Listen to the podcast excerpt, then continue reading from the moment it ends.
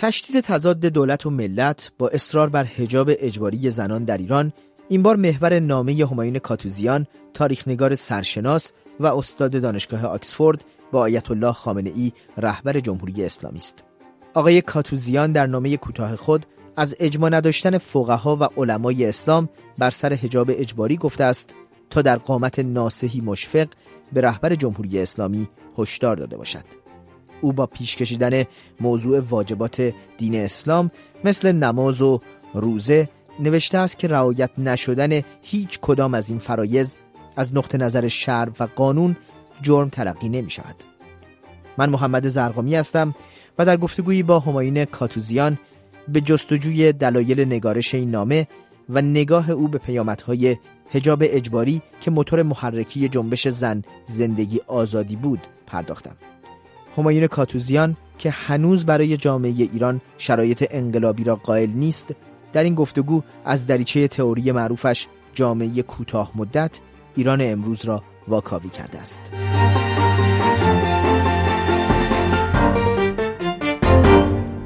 آقای کاتوزیان شما توی نامه ای که نوشتید به آقای خامنه ای بر مسئله اصرار سیاسی بر حجاب اجباری تمرکز می‌کنید و این مسئله رو میشه گفت به نوعی پیش می‌برید که می‌تونه به تضاد دولت و ملت بیشتر دامن بزنه یا بیشترش کنه.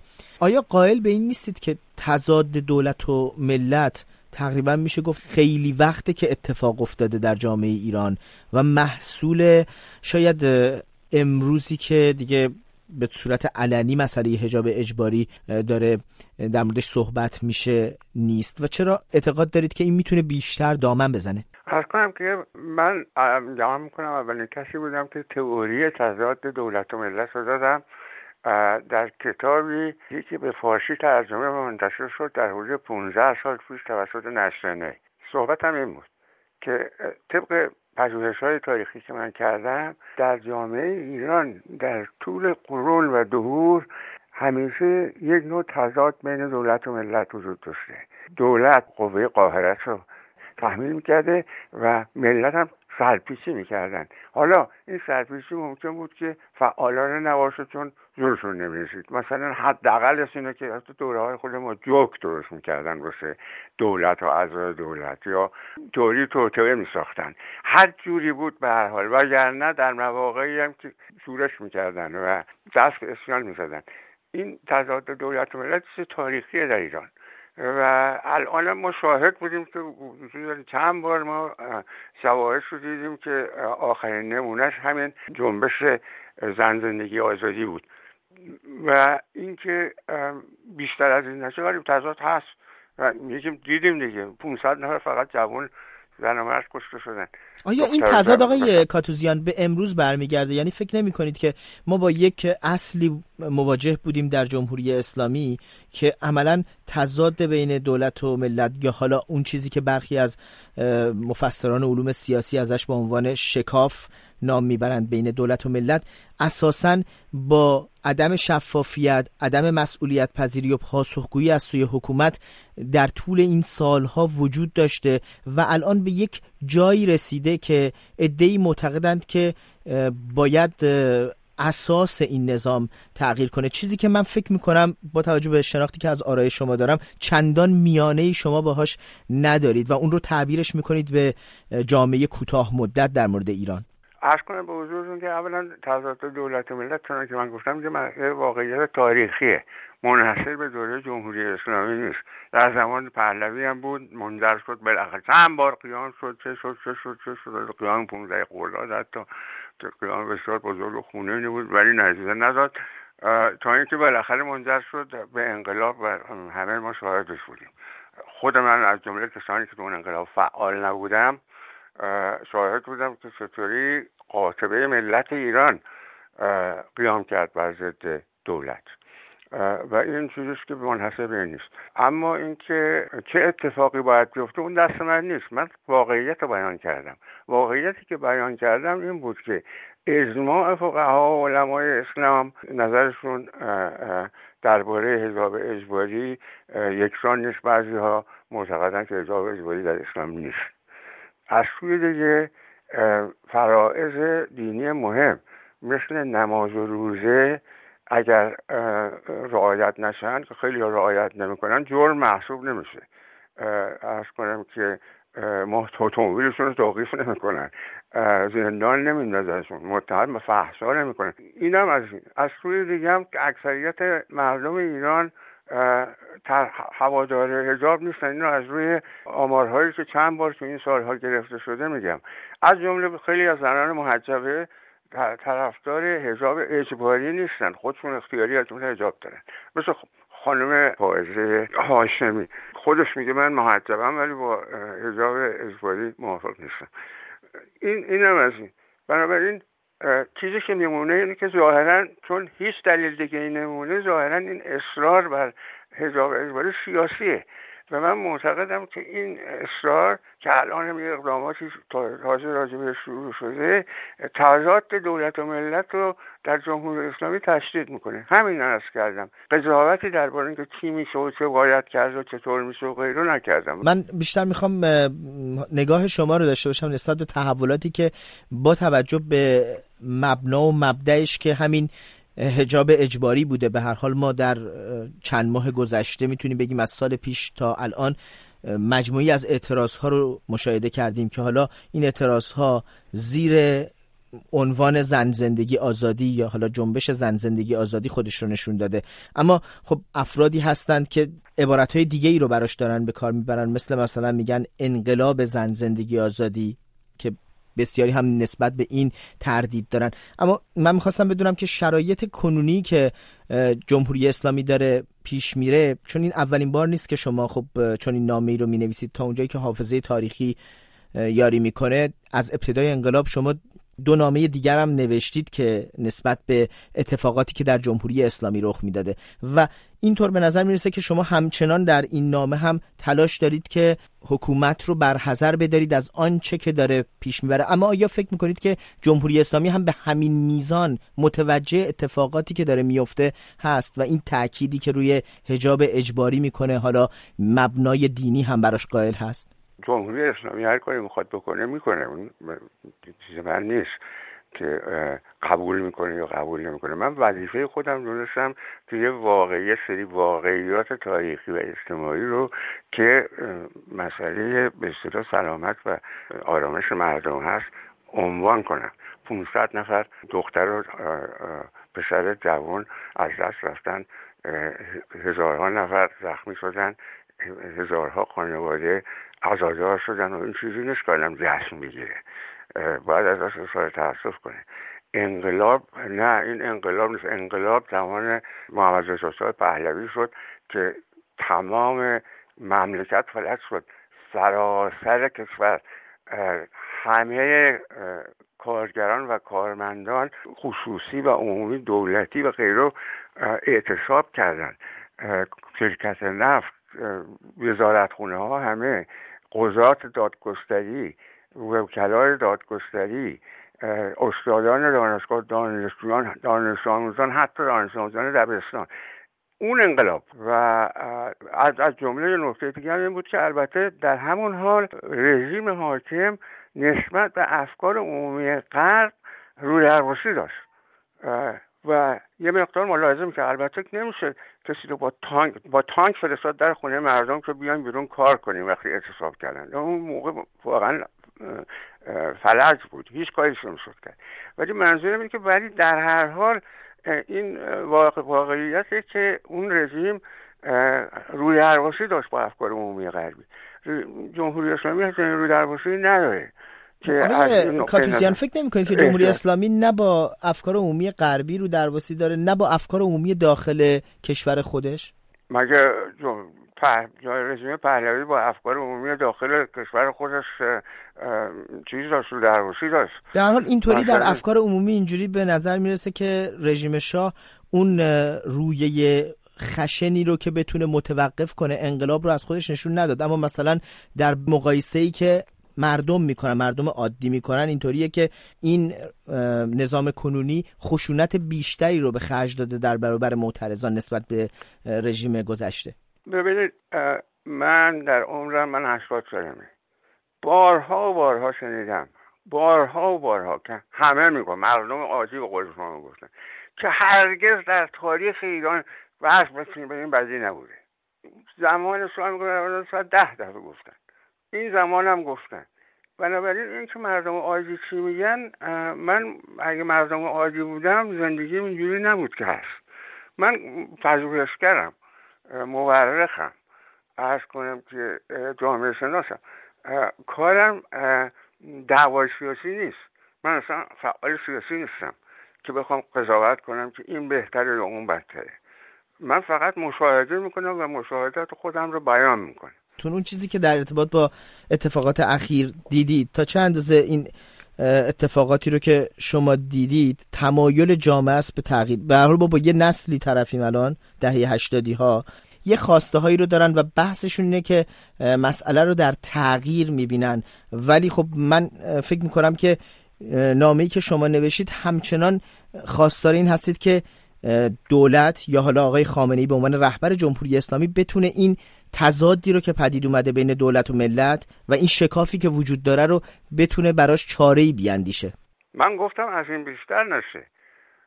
نه اینکه تغییر داده بشه. و اینم که گفتید که خواهان تغییرن تغییر به چه معنی؟ و بارها بارها خواهان تغییر بودن در همین جمهوری اسلامی در زمان محمد رضا شاه بود. همیشه که تغییر نمیشه که یه دفعه میشه. و اون دفعه هم زمان محمد قیام 15 خرداد شما البته حیات نداشتید احتمالا. ولی من داشتم و شاهد بودم که چگونه ملتی آمد تو خیابون نه به دلایل اسم البته رهبریش افتاد دست روحانیون ولی ملت زله بود آشتی بود. آمدن تو خیابون و کشته زیادی دادن و نتیجه نگرفتن اون موقع. بنابراین تغییر بسیاری داره که معنیش چی, چی باشه و وسیلهش چی باشه.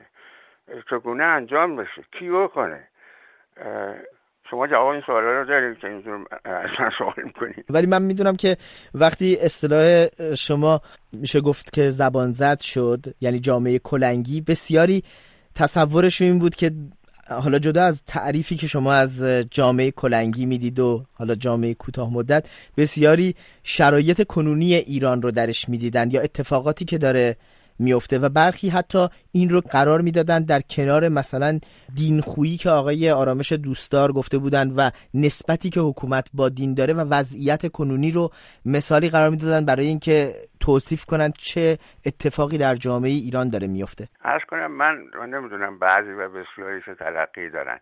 آنچه من گفتم مفصلا هم نوشتم اولا من به انگلیسی نوشتم درباره جامعه کوتاه مدت. بعدها اون مقاله ترجمه شد به فارسی. اولین باری که منتشر شد به نظرم سال 2004 بود. حالا میشه نزدیک 20 سال پیش در یکی از مجلات علمی انگلیس. ارز کنم به حضورتون که جامعه توضیح دادم. جا، جا، یکی از خصلت های پایدار جامعه ایران در قرون و دهور نه زمان جمهوری اسلامی یا زمان پهلوی. در قرون و دهور این بوده که جامعه جامعه کوتاه مدته. جامعه بلند مدت نیست.